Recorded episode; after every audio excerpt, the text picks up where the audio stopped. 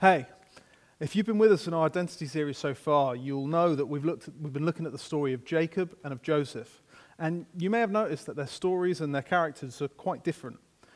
Jacob gets a lot of things wrong in his life, and you'll, you'll notice, you, uh, you'll have noticed, and we've been through, how he spends a lot of time trying to force the promises of God.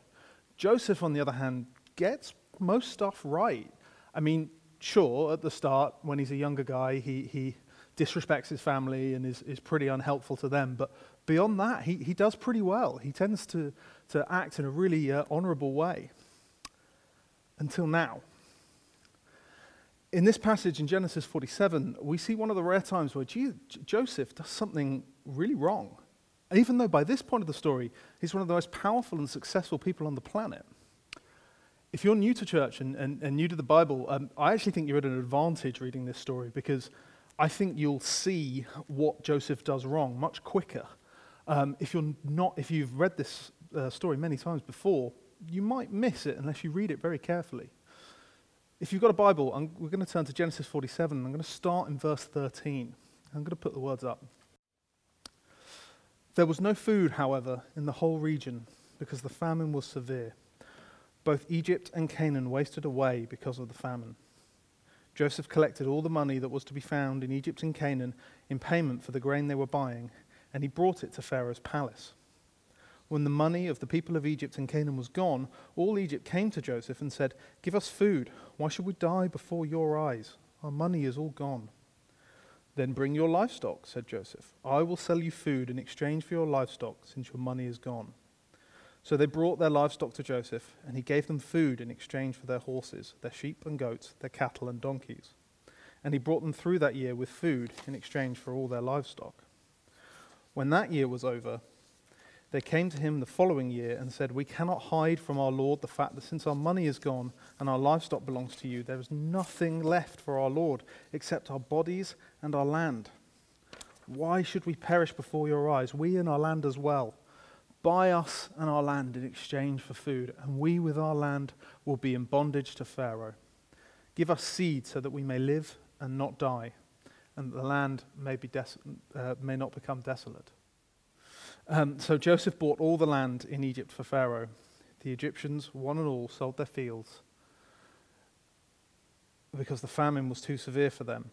The land became Pharaoh's, and Joseph reduced the people to servitude from one end of Egypt to the other. However, he did not buy the land of the priests, because they received a regular allotment from Pharaoh and had food enough from the allotment Pharaoh gave them. That is why they did not sell their land. Joseph said to the people, Now that I have bought you and your land today for Pharaoh, here is seed for you so that you can plant the ground. But when the crop comes in, give a fifth of it to Pharaoh. The other four fifths you may keep as seeds for the fields and food for yourselves and your households and your children. You have saved our lives, they said. May we find favor in the eyes of our Lord. We will be in bondage to Pharaoh. So Joseph established it as a law concerning land in Egypt, still in force today, that a fifth of the produce belongs to Pharaoh. It was only the land of the priests that did not become Pharaoh's. Now, you might read this and you might just think, well, this is just kind of boring government administration. Well, first of all, I work in government administration, so I take offense to that not really. But I actually think there's a lot more to it in this passage. Because I think what we're actually seeing here is Joseph's gradual slide into the misuse of his power. Let me give you some context. Uh, as, you, as you know, if you've been following this series, Joseph has been basically given full control of the land of Egypt by Pharaoh. He's pretty much the prime minister. He's been given, he's been put in charge. And they had, the, Egypt had seven years of abundance. They had seven years of plenty where they were getting um, a, a huge amount of grain coming in. So Joseph, understandably and sensibly, budgets that. He charges a 20% tax, collects 20% of that grain, and puts it in storehouses to keep for the famine.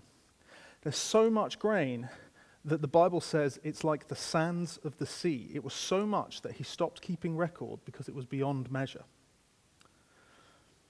And so, what's happened here is there's so much famine, the famine is so severe that the only reliable source of food in Egypt is Joseph. And he takes that leverage that he's got from the people, and honestly, he abuses that position. Now, as is often the case in the Old Testament, the Bible doesn't specify precisely whether this is a, a, a, positive or a negative action from Joseph. But there's two reasons why I think what he's doing is an abuse of power and is a sinful action. The first one is fairly simple. As I mentioned, he collected the grain from the Egyptians so that he could store it in storehouses. And yet somehow this ends with him selling it back to them. He's taken something from them and then selling it back to them for money. In fact, it's so much money that the passage we just read says he collects all the money that was to be found in Egypt and Canaan. The Egyptian economy is broken because one person has literally all of the money in the land. Then he, they run out of money, so he says, okay, they come to him and say, well, we haven't got any money. And Joseph says, okay, well, uh, sell me your livestock then, which on the face of it sounds reasonable. Because on the face of it, livestock need feeding. If you haven't got enough grain, hey, taking their livestock off your hands actually is a double win. But it's important to look at what he specifically took from them. The passage says that he took their horses, their sheep and goats, their cattle and donkeys. Now, you might have noticed that among those things, particularly horses and donkeys, they're not bred for food. They're not bred for produce. They're in the farm to work. They're in the farm to plow fields. They're in the farm, in the farm, to, in the farm to carry stuff, to bring stuff to market. What Joseph's doing by making the Egyptians sell their livestock to him, he's making them more dependent on him. It's the equivalent of getting a, a, a, a lorry driver to sell their lorry as a way of short, it's a short term gain, but it's going to cause massive damage later on. And then he falls further. Because what happens after that is the Egyptians come to him and say, oh, We haven't got anything anymore. We've got no way of supporting ourselves. All we've got is our land and ourselves. Why, don't you just make us, why don't you just make us servants to Pharaoh? Now, at this point, you would hope that Joseph, who has shown in the past that he is capable of resisting temptation and shown that he can reject these things, uh, reject uh, sinful suggestions from people, you would hope that he would go, whoa, okay, that, that one's too far. Um, I understand you're desperate. We're going to come up with a better solution. But he doesn't. He doesn't. He goes, yeah, that's a great idea. Let's do that. I'll make you slaves.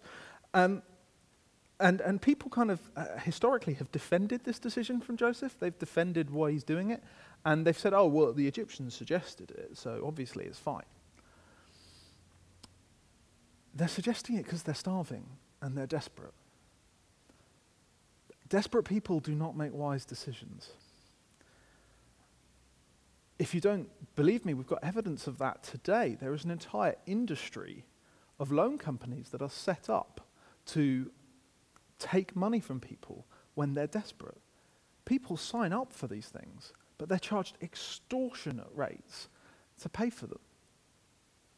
Don't mistake the fact that the Egyptians seem relieved that they're not going to die in the next year for the fact that what Joseph is doing is abuse. The second way um, that I think we can show that this is Joseph abusing his power is by looking at the way God sets up a society. So when we look in, in uh, later in the Bible, in Leviticus and Deuteronomy, we see the way God would set up a society. And Joseph, as a man following God, would hopefully would reflect the character of God. So let's look at how God tells his people to treat the poor. In Leviticus 19, it says, When you reap the harvest of your land, do not reap to the very edges of your field or gather the gleanings of your harvest. Do not go over your vineyard a second time or pick up the grapes that have fallen. Leave them for the poor and the foreigner. I am the Lord your God. God actually says this a few times in that law. He actually says it again, uh, rephrases it again in Deuteronomy 24, and he provides a justification for it. He says, Remember that you were slaves in Egypt. That is why I command you to do this. You know who else was a slave in Egypt? Joseph. Now, don't get me wrong, um, these laws hadn't been written when Joseph was acting here. So uh, he, he was not aware of these laws because they'd not been written. But these laws were written by Moses, who also wrote what we now call the book of, what is the book of Genesis. So the reader of this story that Moses has decided to include would have been aware of the law that, um, that I've just shared with you. And you know what? They would have seen it. The early reader would have seen this as a gross misuse of power on Joseph's part. And you know, they might actually have seen it as being very similar behavior to the Pharaoh that they fled from in the book of Exodus. Which begs the question then how, how, does this, how does this happen? How do we get here?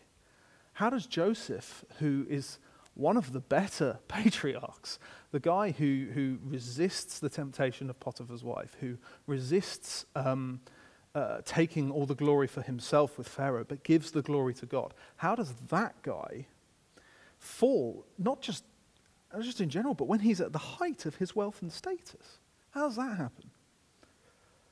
Well, I'd like to suggest to you that it's because it's at, he's at the height of his wealth and status. You see, Joseph isn't the only guy in the Bible to fall into that trap. David, the King David, later in the Bible, he commits his greatest sins at the height of his power. Solomon uh, the, the wise king, um, when he's at the height of his power, he uh, sins with, uh, through lust and through decadence in a way that would make Tony Stark blush.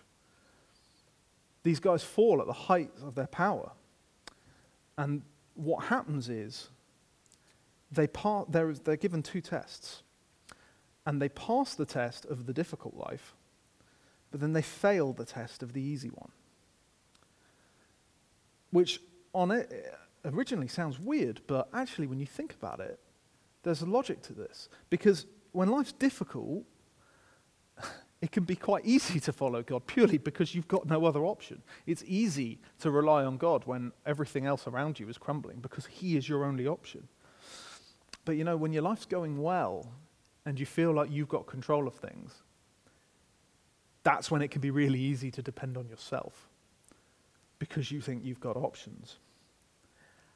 And you know, the devil loves doing that. The devil loves saying, saying to people that they don't need God and that they don't need to depend on Him. And he loves coming in at the times where they're most vulnerable to that. And what happens is you think you can depend on yourself, and so you turn away from God even just for a bit, and that's when you fall into sin. There's a quote often attributed to uh, Abraham Lincoln, one of the great presidents of the United States. He may well have not said it, but it is an excellent quote, so I'm going to pretend he said it. Nearly all men can stand adversity, but if you want to test a man's character, give him power. And that's what happens to Joseph here. He gets to a point where he's got his own power, he's got his own influence that he can rely on. And so he decides to use that for his own gain. He uses his influence to make the Egyptians slaves. Power can have such an awful effect on people. There's actually psychological studies about this. There's a famous study called the Stanford Prison Experiment, which you may or may not have heard of. Um, but essentially, what happened is they decided to test the effects of power on people. And um, what they did is they took uh, two groups of volunteers and they made one of them the prisoners and one of them the guards. And then the plan was to leave them there for, um, I believe it was six weeks. It may not have been that length of time, but for a while, and just watch how, um, how power inf- interacted. And uh, the experiment had to be called off about a week in because the guards were mistreating and humiliating the prisoners so badly that the prisoners were having to go on hunger strike, they were having to barricade themselves in, and actually there was severe physical, emotional, and mental damage being done purely because these guards had been given power and been told, you're in control here. But you know, you probably didn't need me to talk about psychological experiments. You probably didn't need me to tell you that people misuse power. It's all around us. Whether it's, it's something international, like the, the, the Me Too movement that we're hearing about at the moment, whether it's something more personal, maybe it's a, it's a rogue landlord who's treating you badly, maybe it's a bully at school, maybe it's your boss, maybe it's your spouse. This is a sin that many people fall into. And you know, I'd love to tell you that churches are immune to this, but they're, they're just not. Um, I, thank God for the fact that I've never been in a church where I feel like the power's been abused, but it, it does happen.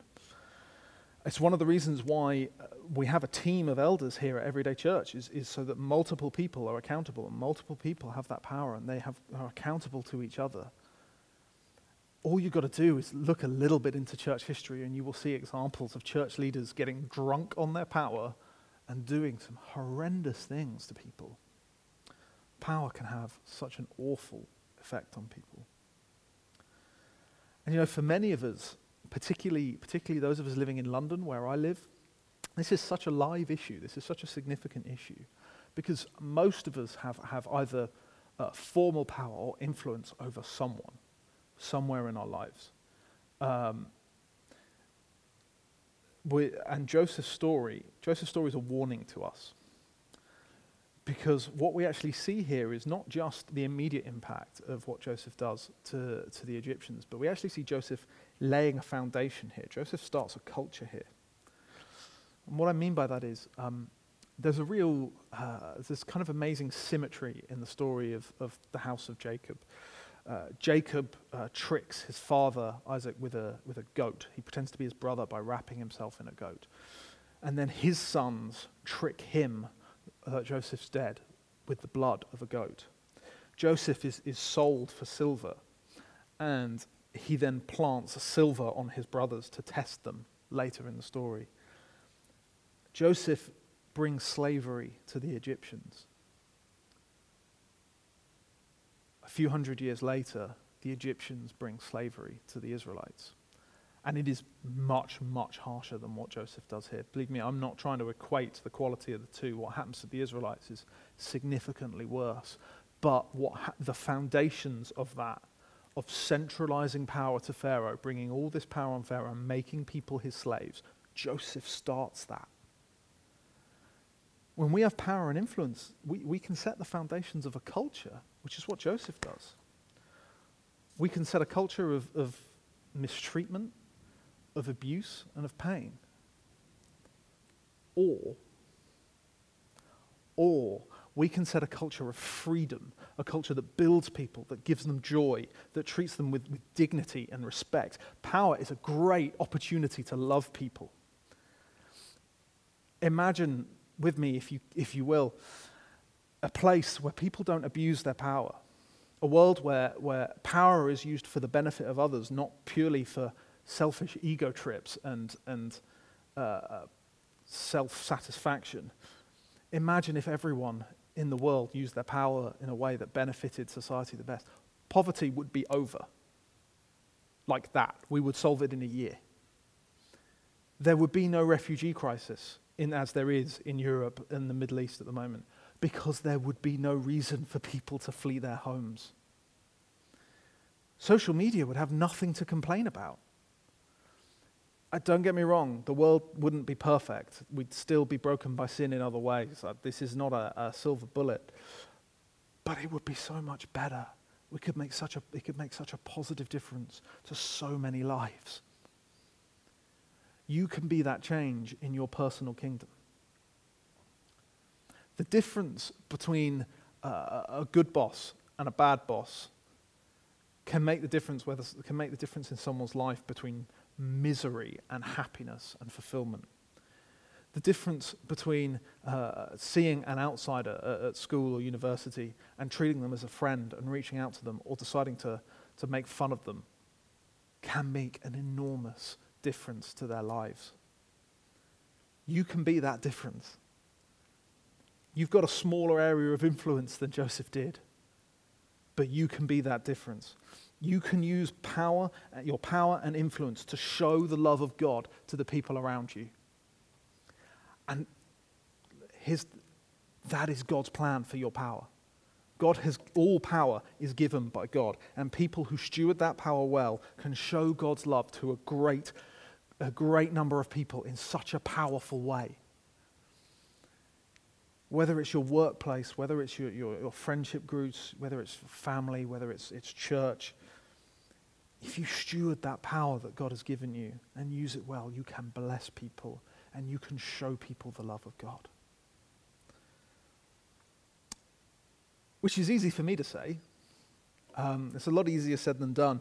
One of, the, uh, one of the great challenges of being a preacher is you can basically encourage people to do anything, but that doesn't make it easy. That doesn't make it possible for people. You've got to, it's very easy to, to say, wouldn't this be perfect? Wouldn't it be amazing if none of us sinned anymore? Let's not go and sin anymore.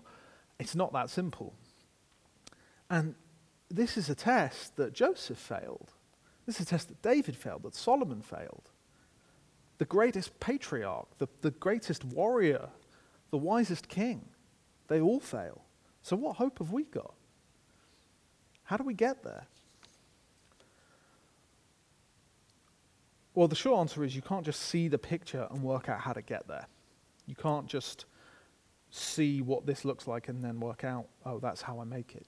Uh, for example, mundane example, I really enjoy cooking. Um, I'm, I'm all right at it. I'm not going to be having any reality shows anytime soon, but I, I enjoy cooking. And when the first time you cook a recipe, you can't just stare at a picture of the recipe and then decide, oh, now I know how to make this. For example, this is a picture of a lovely spaghetti bolognese. It looks great, doesn't it? But if you don't know how to make this thing, it's going to be quite difficult. For example, I, have a fr- I had a friend, and I use this for a reason. I had a friend who looked at a picture of spaghetti bolognese and decided to make some spaghetti bolognese. He did a few things that were interesting. Um, the first thing is instead of tomatoes, he decided to use tomato ketchup. Um, instead of, of beef mince, which is traditional in the bolognese, he decided to use a thing called spam, which you may have heard of. Um, it's a sort of gelatinized pork. It's awful. Um, and then he realized it wasn't brown enough, so he put some soy sauce in it. Um, he didn't understand how to cook pasta, so he just put raw spaghetti in it, which ended up being pretty crunchy, I think. And the whole thing was a complete mess. I think he ate it. He was a student at the time, so food kind of came where it could. But it wasn't a spaghetti bolognese. And the reason I tell you that story is because it's a story that you can't just look at a picture and figure something out. You need to be shown how. In this case, he needed to look at a recipe and some basic common sense. But he needed to, to be shown how to do it by someone who knew how to do it. So when it comes to stewarding our power well, we need to look at someone who did it well. Well, there's no one more powerful than God. There's no one that's ever even been on his level. And there's no one that's ever used power better than God has either. He, cr- he used his power to create innumerable stars and galaxies, to create trillions of species on Earth, billions of humans, you and me, and his power sustains creation to this day. He is the most powerful, best user of power in the history of the universe. And his son, Jesus, who could have rightfully stayed there with his father, stayed in, in uh, using uh, with uh, in fellowship with his dad, and never come anywhere near our sinful creatures. He decided to do how Paul puts it in the letter to the Philippians. He, being in very nature God, did not consider equality with God something to be used to his own advantage.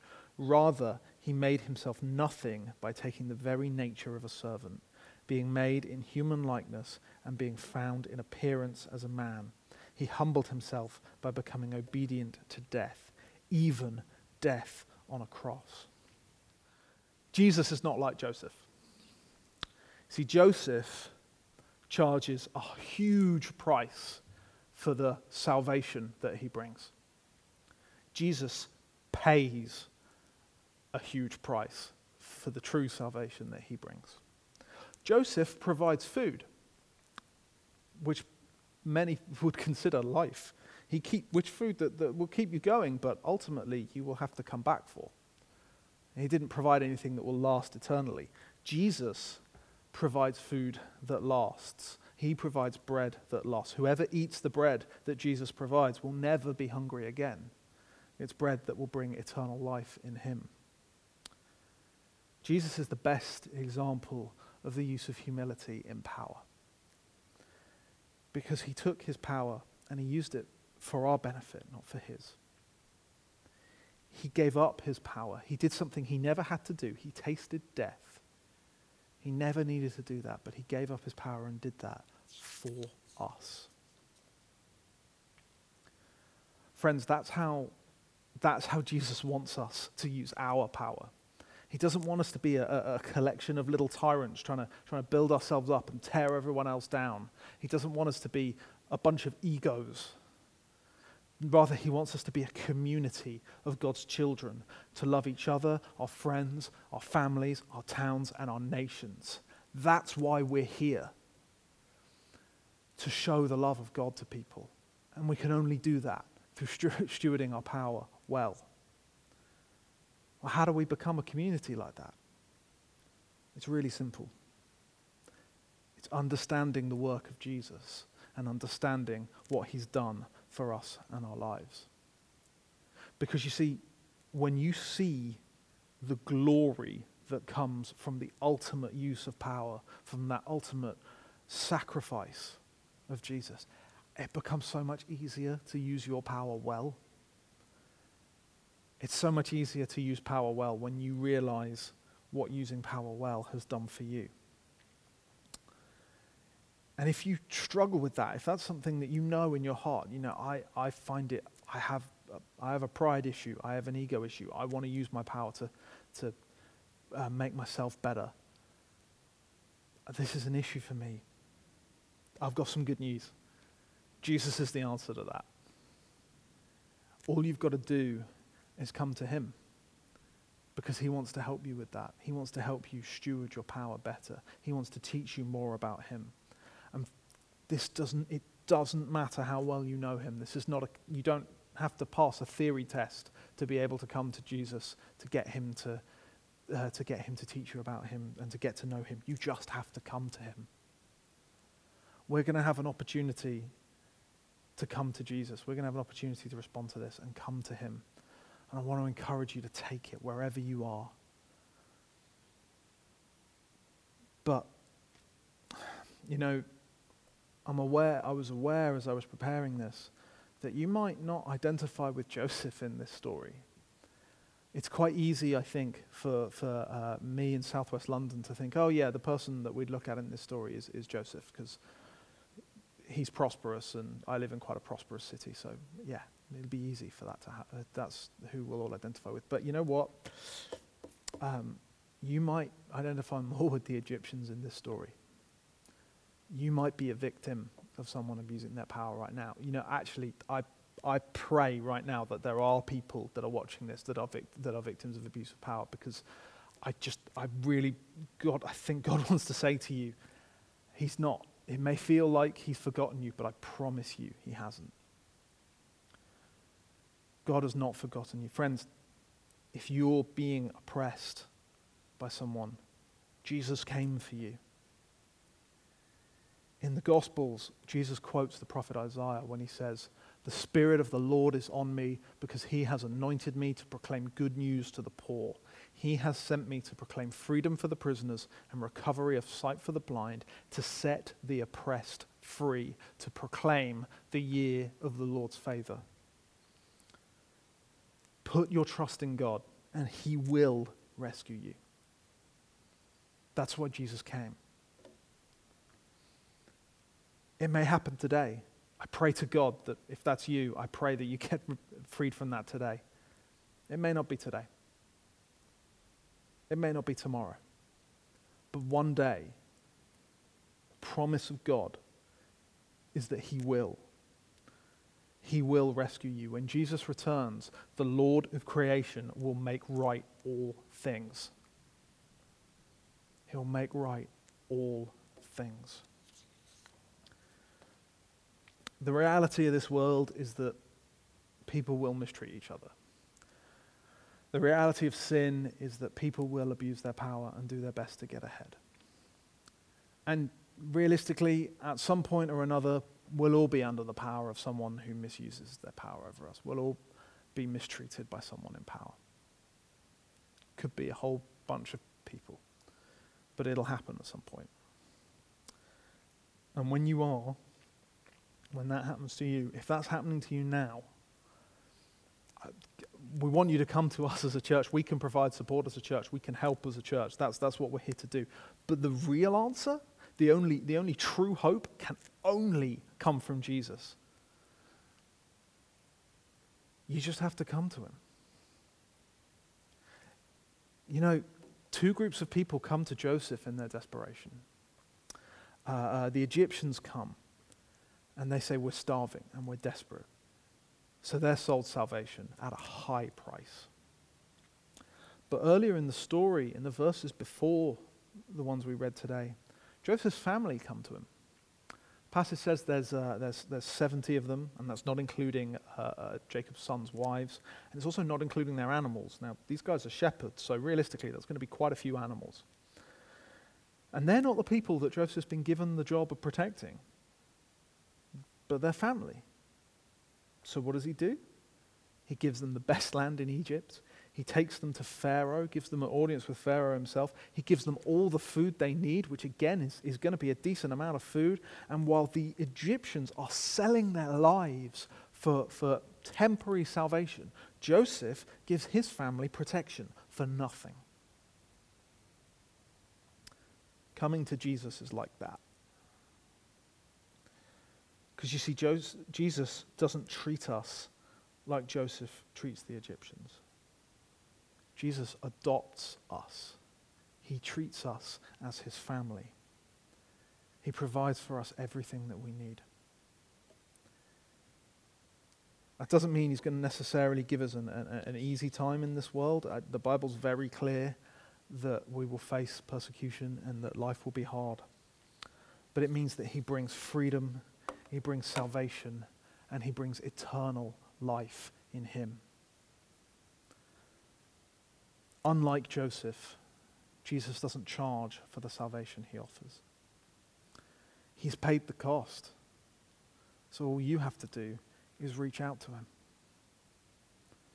Whether you're someone who's, who's failing the test of an easy life, who's, thinking, who's taking advantage of an easy situation and not depending on God. Whether you're someone who's, who's being downtrodden, who needs to be rescued, or if you're someone that, needs, that realizes they need to be saved from the world around them, we can come to Jesus now and we can let him change our lives. Let's come to him, shall we?